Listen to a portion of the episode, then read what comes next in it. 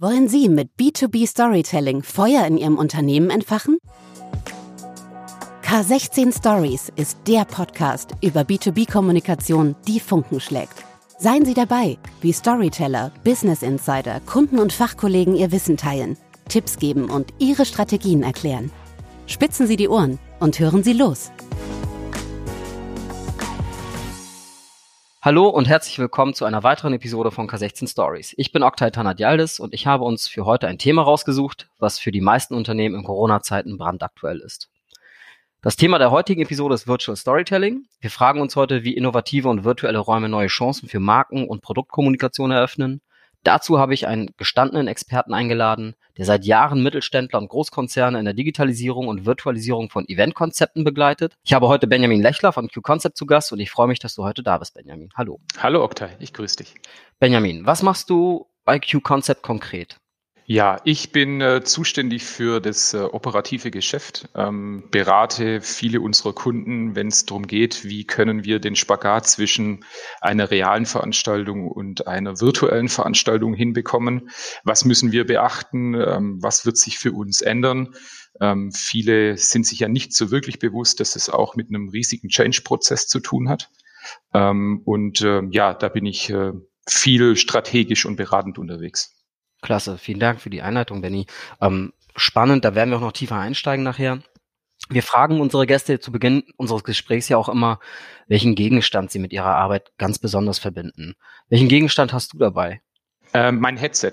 Ich verbinde meine Arbeit mit meinem Headset, weil mein Headset gibt mir Freiheiten. Du musst dir das so vorstellen, ich habe ein Headset, ähm, für das schämt sich meine Umwelt. ähm, ich habe nämlich ein Headset aus dem Bergbau. Äh, mit dem Headset kann ich nämlich äh, mich in der, in der Gegend bewegen, frei bewegen, auch draußen bewegen, ohne dass es jemand großartig merkt. Für mich ist es ein Stück Freiheit, für andere ist es hochgradig peinlich, weil ich sehe aus wie ja so einer am McDonalds-Schalter. Und ähm, ja, das ist aber, den habe ich den ganzen Tag auf. Und, und der isoliert quasi alle Dezibel, die von außen kommen, Alles. dass du eigentlich nur noch dich selbst hörst und dein Gesprächspartner. Genau, ich telefoniere viel, ich rede viel, ich kommuniziere viel und äh, für mich ist mein Headset quasi mein täglicher Begleiter, den habe ich ständig an mir. Okay, du Benjamin, lass uns mal zum Thema kommen, Virtual Storytelling ähm, und gerade diese, diese Schnittstelle zwischen realen und virtuellen Events. Eine Vielzahl von Unternehmen hat ja jetzt auch äh, seit Anfang des Jahres eine, eine Zäsur erlebt. Äh, Messestände wurden aufwendig konzipiert, geplant und teilweise auch schon physisch produziert. Ähm, Corona hat eigentlich all diese Pläne über Bord geworfen. Auch bei uns bei K16, das war ja ähnlich. Also wir machen ja auch relativ viele Event-Projekte und auch wir mussten uns mit unseren Kunden quasi neue, neue Ideen einfallen lassen, wie das geht. Ähm, wie hast du eigentlich diese, diese Phase des Lockdowns erlebt, wo Kunden wirklich vor der Herausforderung standen, jetzt neue Ideen zu entwickeln, trotzdem mit ihren Kunden in Kontakt zu bleiben und vor allem, wo geht der Trend aktuell hin? Vielleicht kannst du uns da aus deiner Perspektive mal einen Einblick geben? Ja, also äh, zuerst mal ähm, der Lockdown und ähm, in der Event- und, und Messebranche hat dieser Lockdown ja schon viel früher angefangen. Bevor es in der breiten Masse angekommen ist, gab es schon die ersten großen Events, die abgesagt wurden, ähm, international betrachtet. Es ist eine nie dagewesene Krise für unsere Branche. Wir merken natürlich, was das für Auswirkungen hat und ähm, nicht nur bei den Dienstleistern, sondern auch bei den Kunden. Und äh, konkret auf deine Frage einzugehen, was ist, was ist da gerade passiert? Es gab schon im Vorfeld von Corona viele Entwicklungen, die ins Virtuelle reingegangen sind, ne, wo man so langsam angetastet hat, wo man sich reingefühlt hat, wie kann sowas für die nächsten fünf bis zehn Jahre ausschauen. Ähm, Corona hat diesen Prozess, der auf fünf bis zehn Jahre ausgelegt war, auf fünf bis sechs Tage runter reduziert.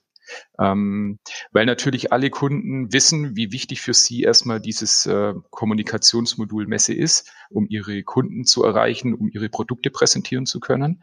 Jetzt ist dieses Modul auf einmal von heute auf morgen nicht mehr da. Die Produkte sind trotzdem vermarktungsreif, ähm, aufbereitet und da. Und jetzt versucht natürlich jeder relativ schnell eine Lösung zu finden, wie kann ich ohne diesen Realauftritt trotzdem kommunizieren und Kommunikation betreiben, kennen aber diese virtuelle Umgebung gar nicht. Welche Hürden stellen sich genau den Unternehmen dort äh, in den Weg? Welche, welche Hürden müssen sie nehmen, um diesen Sprung zu schaffen ins Virtuelle? Ganz einfaches Beispiel. Ähm, einen Messestand, da baue ich eine Rückwand, da kann ich ein Display dranhängen, da lasse ich ein Video laufen und äh, dann warte ich drauf, dass mich ein Kunde besucht und kann in einem persönlichen Gespräch sehr tief äh, mit ihm in meine Produktwelt und in meine Lösungen einsteigen. Die virtuelle Umgebung hat ganz andere Bedürfnisse. Ich muss ganz anders kommunizieren. Ich muss eigentlich neu lernen, meine Produkte zu vermarkten, weil ähm, der Gast will nicht einfach nur frontal berieselt werden und will nicht einfach nur Produktinformationen äh, geschleudert bekommen, sondern er sucht ja weiterhin das persönliche Gespräch. Und es wird darum gehen, und da geht auch der Trend hin, wie bekomme ich es hin, so viel wie möglich dieser Vorteile einer realen Umgebung, Messestand in das Virtuelle zu transportieren. Das heißt, ich will persönliches Gespräch und inhaltliche Kommunikation miteinander verbinden. Und das ist die große Challenge für die Zukunft. Es ist so ein bisschen der heilige Gral, nicht herzugehen und zu sagen, wir machen jetzt ein Webinar nach dem anderen, äh, wir machen einen Livestream nach dem anderen, sondern wie komme ich dazu hin, auch meine Deep Dives in einer virtuellen Umgebung zu tun. Mhm. Und welche Cases kannst du zum Beispiel heute anführen und sagen, schaut mal, das war vielleicht in der Evolutionsstufe eins direkt nach Corona der erste, der erste Schritt, äh, in die virtuelle Welt einzusteigen. Und welche Cases gehen aber vielleicht auch darüber hinaus? Also wirklich die, die Benefits, die man so aus dem realen Leben kennt, von einem realen Messestand, die persönliche Begegnung anzureichern mit den Vorteilen eines virtuellen Messestandes oder einer, eines virtuellen Events. Also ein virtuelles Event ist für in unserem Verständnis und so wie wir auch mit vielen B2B-Kunden gerade am, am, am Ausarbeiten sind, erstmal eine Klammer, um am Ende genau das zu tun, was ich im Realen auch tue, nämlich einen Verkaufsprozess anzutriggern. Und das Event soll Aufmerksamkeit gestalten. Da muss ich möglichst attraktiv, da muss ich möglichst viel ja, Produktkommunikation oberflächlich betreiben. Da muss ich ähm, begeistern, da muss ich vielleicht auch ein Stückchen weiter und anders denken, wie das, was wir in der Vergangenheit gekannt hat und gesehen hat. Ich gebe ein kleines Beispiel. Ähm, viele CEOs sind natürlich in der Lage, ein super Interview zu geben. Jetzt ist es so, dass die Virtualität sie ein Stück weit vor die Kamera zwingt. Ob das ein Livestream ist, ob das äh, in, in was auch immer für eine Art Kommunikation virtuell ist, es hat immer auch was mit Bild und Sprache zu tun. Das heißt, viele Unternehmen sind jetzt gezwungen, ihre Führungskräfte ähm, viel visueller darzustellen, als es vielleicht bisher in der Vergangenheit war, weil das sind die auch mit auf dem Messestand gewesen, waren aber lang nicht so in der Öffentlichkeit gestanden. Da merken wir natürlich gerade, auch da muss extrem angesetzt werden, dass die nicht äh, rüberkommen wie ein Politiker, was heute leider noch tatsächlich der Fall ist, sondern eher wie ein YouTuber, eher zugänglicher, eher offener. Ne? Also auch ein Aufruf äh, an alle äh, Kommunikationsagenturen, ähm, da ist noch viel Arbeit vor uns, diese virtuellen Welten mit den Inhalten Inhalten äh, sauber zu verknüpfen. Ja, es, also man erlebt das ja immer wieder, die direkte Ansprache fehlt dann auch oft, ne? Oder die Kollegen tun sich da relativ schwer, die direkte Ansprache in die Kamera auch zu tätigen, sagen, liebe, liebe Kunden, hey, heute führen wir euch durch, durch verschiedenste Breakout-Sessions, durch verschiedene Produktstände etc. Das, das ist etwas eigentlich quasi ja, neue Moderationsskills müssen entwickelt werden bei den Kollegen. Eigentlich ein ganz, ganz spannender Aspekt auch, weil man ja nun anfangen muss, das trotzdem in einen größeren Kontext zu betten. Ne? Also man hat vorher auf dem Messestand, man wusste, okay, man hat diese und jene Fläche beispielsweise ähm, zur Verfügung und man hat einfach alles darauf gequetscht, mit anderen Worten. Ne? Wirklich, wenn man gerade eine Vielzahl von Produkten hat, die man kommunizieren müsst, möchte auf der, auf der Messe. Heute im virtuellen Raum hast du eigentlich diese Platzbegrenzung nicht mehr. Das heißt, du hast auch völlig neue Möglichkeiten, ja Geschichten auch zu erzählen, den Raum ja auch anders zu nutzen. Wie, wie nähert ihr euch diesen Themen? Also, ähm, wenn es darum geht, ein, ein übergeordnetes Narrativ gemeinsam mit, mit einer, mit, mit Storytellern zu entwickeln und das technologisch zu übersetzen. Wie, wie, wie funktioniert da die Zusammenarbeit? Auch mit dem Kunden. Ne? Das ist ja so eine, oft so eine Trias. Ja, also äh, wir verstehen uns ja als äh, Technologieanbieter. Ne? Wir schaffen eine Plattform und was tun wir? Wir gehen her und ähm, sagen, okay, äh, wir schauen uns diesen real geplanten Messestand an und gehen dann her und äh, übersetzen diesen Messestand in eine Spielewelt, in eine, über eine Game Engine, in eine Spieleumgebung. Ähm, das heißt, wir übersetzen die Produktwelt, die in einer Messe verhaftet und gefangen ist, in eine Spieleumgebung, so wie GTA, äh, äh, Fortnite, äh, diese ganzen Spiele und schaffen damit eine 3D-Umgebung, in der B2B-Produktkommunikation betrieben wird. Soll heißen, wir geben dem Kunden die Möglichkeit, ähm, sich nicht auf drei Maschinen begrenzen zu müssen, wie das jetzt vielleicht auf einem realen Messestand der Fall ist, weil ich nur diese Fläche zur Verfügung habe, ähm, sondern wir sagen, okay, lasst uns eher über euer gesamtes Produktportfolio sprechen. Das wollen wir in so eine Umgebung, äh, in eine 3D-Umgebung bringen, um in der Lage sein zu können, auch online eine ja, keine starre Präsentation abhalten zu müssen, sondern wirklich auf die Kundenbedürfnisse an verschiedensten Positionen eintauchen zu können. Soll heißen, wir sind einfach in der Lage, ein Kundengespräch mit Inhalten zu begleiten ähm, und nicht ein, eine starr vorgefertigte Guideline zu haben, wo ich sage, ich will meinem Kunden jetzt diese fünf Punkte rüberbringen.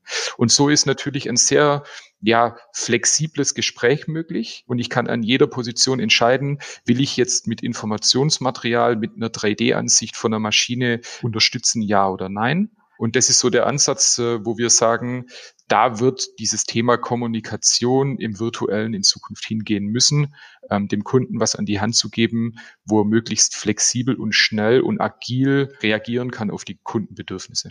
Das hört sich für mich aber jetzt im ersten Moment auch so an, es gibt nun auch eine Vielzahl eigentlich an Möglichkeiten, die ich als Marketeer oder als Vertriebler einsetzen kann, hm, wenn es darum geht, okay, ich kann viel mehr Produkte abbilden, ich habe viel mehr Kommunikationskanäle, einen Livestream, ich habe wahrscheinlich noch einen Chat, ich kann direkt mit, in, mit, mit Menschen ähm, telefonieren in diesen virtuellen Räumen. Ich kann, ich kann Präsentationen konsumieren, ich kann Produktfilme konsumieren. Das macht es ja nochmal deutlich komplexer. Worauf müssen aber Menschen, die sich mit genau mit diesem Thema auch beschäftigen in Unternehmen, jetzt eigentlich achten? Welche, welche, auf welche drei Erfolgskriterien würdest du setzen, zu sagen, okay, liebe, liebe Kollegen in den Unternehmen, äh, fokussiert euch auf eins, zwei, drei und es ist nicht immer das Event das beste Event, der möglichst alle Kanäle bespielt oder alles, was an Funktionalitäten zur Verfügung steht, nutzt, sondern vielleicht sind aus deiner Erfahrung, Benny, drei Punkte besonders wichtig. Worauf würdest du setzen? Also was äh, extrem wichtig ist, ist, ich brauche eine Art ähm, Programm, ich brauche eine, eine, eine Kommunikationslinie, die ich public laufen lassen kann. Also jeder ist natürlich auf Leads fokussiert, vollkommen klar. Äh, unsere Erfahrung bringt einfach mit, äh, wenn ich einen sehr attraktiven Livestream generiere, wo ich ähm, übergeordnet Markenkommunikation betreibe, wo ich ähm, Gastredner mit einbinden kann, wo ich eine ja, eine Art kleine, ich nenne es jetzt, ich nenne es immer so ein bisschen so eine 20.15 äh, Uhr Abendveranstaltung draus machen kann, die man aus dem TV gewohnt ist. Ähm, das ist enorm wichtig, um diese breite Masse, die mal kurz vorbeischaut, einzufangen. Und diese Art der Kommunikation muss ich mit ja, einzelnen Teasern kommunikationsseitig zu meinem Produktportfolio aufhübschen, um dann von dort aus die Absprungbasis zu finden, zu sagen, Mensch, geh doch mal in ein eins zu eins Gespräch oder in ein Vertriebsgespräch mit uns, wenn ihr hier und da Interesse dran habt. Aber ansonsten sucht der gemeine Kunde erstmal was, wo er sagt, da werde ich auf eine ganz eigene Art und Weise angesprochen. Die Inhalte, die die da diskutieren, finde ich ganz ähm, interessant. Ab und zu auch mal was Lustiges zwischendurch, äh, um ein sehr abwechslungsreiches Programm zu haben. Das ist ganz wichtig. Der zweite Erfolgsfaktor ist ganz klar. Es ist heute nicht mehr möglich, einen Kunden mit einer PowerPoint von der innovativen Kraft einer Marke zu überzeugen. Das, ähm, es, ihr macht ja auch ganz viel ähm, Kommunikation über Präsentation. Es ist nur so, 95, 99 Prozent aller Präsentationen sind Slides, die von 1 bis 45 durchgeklickt werden. Ja. Davon, die Kunden davon wegzubekommen, daran arbeiten wir seit über 20 Jahren. Genau, so ist es. Äh, und äh, das zeigt sich jetzt im Virtuellen natürlich noch viel, viel extremer, weil alle probieren, über Skype ihre PowerPoint aufzulegen und wundern sich, wenn danach nichts passiert. Das heißt, wir suchen auch im Virtuellen die Customer Experience. Also wie bekomme ich ein einen Unterschied in meiner Online-Kommunikation hin zu dem, was alle anderen, was die breite Masse tut. Und sorry, wenn ich das so sage, ein Webinar oder eine Website, wo ein Stream drauf eingebunden ist, ist nicht der Weisheitsletzter Schuss. Ja, absolut, da stimme ich dir definitiv zu. Das führt mich aber genau zur, zur Frage, aber ich wollte dich nicht unterbrechen. Du hast ja gleich noch den dritten Punkt, auf den du fokussieren möchtest. Entscheidend ist doch, dass die Methoden, die wir aus der, aus der physischen, realen Welt kennen, in Bezug auf B2B-Kommunikation, also immer zielgruppenorientiert zu kommunizieren, ja, die gleichen Regeln ja auch für den virtuellen Raum äh, gelten. Das heißt eigentlich gar nicht so eine klassische lineare Geschichte zu erzählen, sondern darüber nachzudenken, wie kann ich ein Narrativ entwickeln, eine Story bauen, die zielgruppengerecht ist, aber eben auch zu Engagement führt, zu einer Interaktion führt. So, ne, das ist, das ist genau eigentlich der Schlüssel zum Erfolg. Ja, also da will ich noch mal ganz kurz drauf eingehen. Ähm, wir haben schon ganz viele Livestreams machen dürfen, wo ein Corporate Movie nach dem anderen abgefeuert wird und man sich dann wundert, warum man keine Klickzahlen auf diesem Livestream hat. Ähm, dann geht man her und arbeitet mit dem Kunden eine Art ja, Unterhaltungsshow aus und siehe da, die Kunden bleiben viel länger auf dem Stream. Wir haben viel höhere Einschaltquoten, ähm, weil sie sich unterhalten fühlen. Und das ist, glaube ich, das, wo wir wirklich umdenken muss. Weg von stupider B2B, konservativer Kommunikation. Ich will nur mein Produkt präsentieren, ich will nur mein Unternehmen präsentieren, hinzu, wie bekomme ich denn eigentlich den Kunden, den, der mich, der sich für mich interessiert, unterhalten? Ne, also ähm, da wird sich sehr, sehr viel tun in nächster Zeit. Ja, die, die Antwort ist ja äh, denkbar einfach, Emotionen, weil das, was dich ja an einem, an einem Spielfilm ja auch berührt, sind die Emotionen, die du, die du empfindest, wenn du, wenn du, äh, ja, dich irgendwo in dieser Geschichte wiederfindest. Um, ähm, und das Gleiche gilt ja auch für B2B-Kommunikation. Es ist, wir sind alles Menschen und ich glaube, der größte Fehler ist zu glauben, dass B2B-Entscheider andere Entscheider sind als in der, in der B2C-Welt oder äh, anders Entscheidungen treffen. Wir alle treffen Entscheidungen auf Basis von Emotionen. Absolut. Genau. Äh, ich mache aber meinen dritten Punkt voll fertig, der ist mir nämlich extrem wichtig, Oktay. Es ist nämlich so, was wir auch lernen durften, und das ist ein großen Fehler, den viele machen.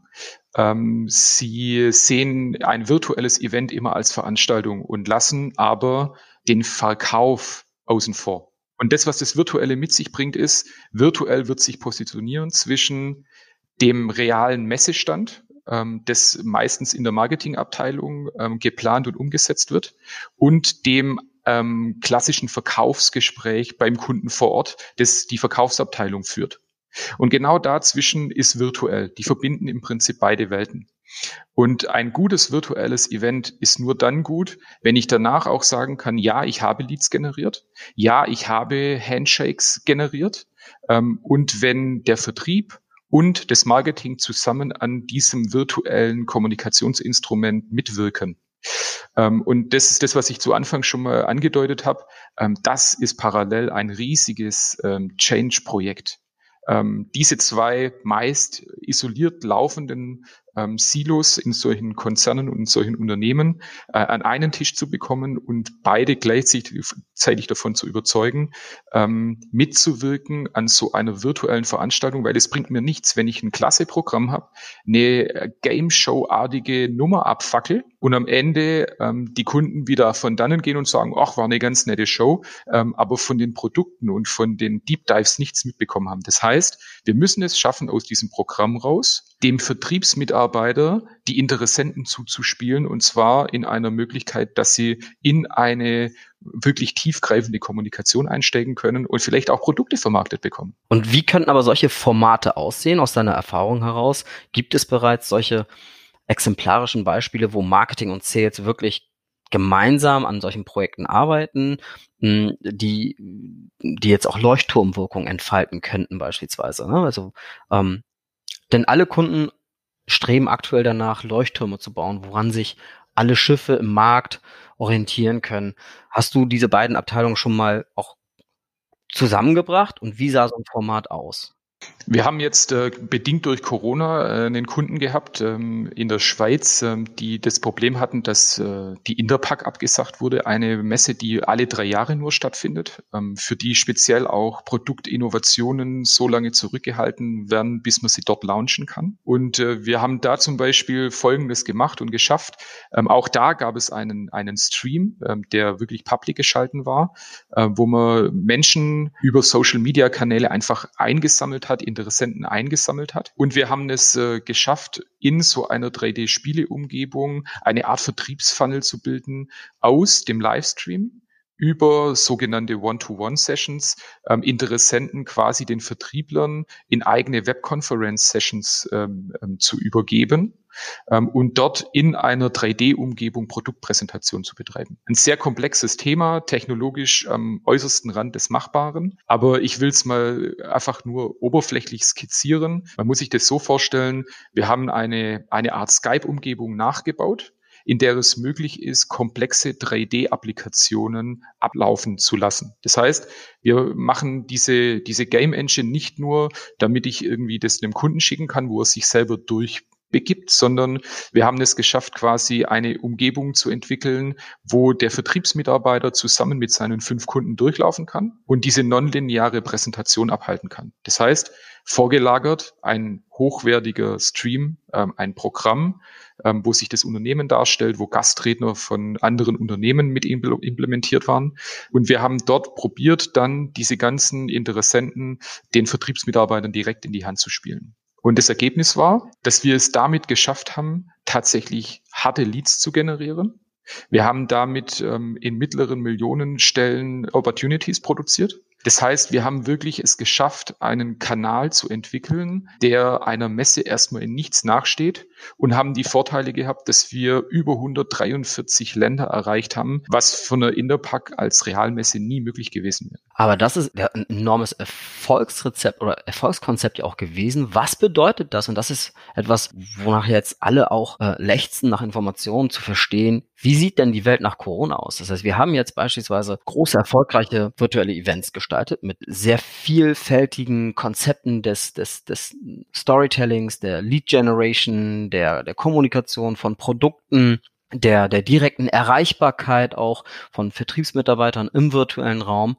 Wie sieht denn die Welt der Zukunft aus? Wird es eine hybride Welt sein? Denn wenn ich jetzt als, als Hersteller von, von ähm, bestimmten Maschinen diese Erfahrung jetzt gemacht habe, dass es auch komplett virtuell geht. Wer geht denn zurück in die physische Welt, ähm, wenn ich weiß, ich kann ähm, mit deutlich geringeren Kosten, man denke ja auch nur an die ganzen Reisekosten beispielsweise, die man auch einsparen würde. Wer würde denn jetzt noch einmal in die reale physische Welt so viele Budgets freigeben, um, um einen Messestand äh, zu bauen, wie man ihn von den großen Messen eben kennt?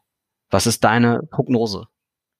Ich sage jetzt was sehr Unpopuläres. Ähm, ich äh, heute steht noch eine breite Masse da und sagt, wir können mit der Virtualität den realen Messeauftritt oder Event ähm, nicht kompensieren, weil persönliche Kommunikation extrem wichtig ist.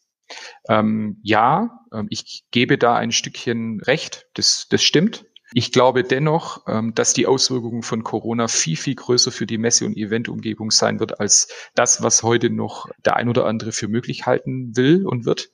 Ähm, es ist nämlich durchaus so, dass ich der Meinung bin, dass das Virtuelle in nie geglaubtem Ausmaße nach vorne bretschen wird und es in Zukunft so sein wird, dass wir wahrscheinlich viel, viel mehr virtuell kommunizieren werden als real kommunizieren werden. Das heißt, das virtuelle Kommunizieren über Produkte wird den Lead einnehmen und ähm, Messe wird als Kommunikationsmaßnahme an Bedeutung verlieren. Budgetär betrachtet als auch im Marketingmix äh, betrachtet wird das äh, kein Zurück mehr geben, weil das Thema Pandemie in der Risikobetrachtung aller großen Unternehmen äh, in Zukunft einfach fest verankert sein wird. Ähm, das heißt, virtuell kommunizieren wird nicht mehr verschwinden. Es muss sich jeder damit beschäftigen. Es muss jeder den richtigen Weg für sich finden. Das, was wir heute am Markt finden, ist ganz viel Standard, den es so in drei, vier Jahren nicht mehr geben wird. Da werden jetzt ganz viele neue Ideen und Entwicklungen an den Markt kommen. Da wird viel Geld rein investiert werden, um den richtigen Kommunikationsmix im virtuellen zu finden. Und ähm, das Reale wird nur noch begleitend stattfinden. Das ist meine Prognose. Entgegen dem, dass viele Experten sagen, na ja, Messe wird es immer geben und zwar in gleichem Ausmaße wie bisher. Ich sage, Messestände in den Größenordnungen, die wir in den letzten fünf Jahren gesehen haben, sei es die Größe, sei es die Aufwendigkeit der Installationen, wird es so nie wieder geben. Das ist äh, eine sehr spannende These, die du aufstellst, Benny. Ich bin gespannt, ob sie sich bewahrheitet und wir beobachten das mit, mit Spannung, würde ich sagen. Benjamin, ich danke dir recht herzlich für das gute Gespräch, dafür, dass du deine Expertise auch mit uns geteilt hast heute. Mein Dank gilt auch allen Zuhörern der heutigen Episode. Wenn euch der Podcast gefällt, dann empfiehlt ihn gerne weiter. Folgt K16 äh, auf LinkedIn, gerne auch Q-Concept, wo Benny uns heute ähm, einen, einen sehr guten Insight gegeben hat, wie die Welt der Zukunft im Bereich Messen und Hybrid-Events aussehen wird. Und Benny, vielen Dank. Ich habe zu danken. Vielen Dank, Oktay. K16 Stories. B2B-Kommunikation, die Funken schlägt.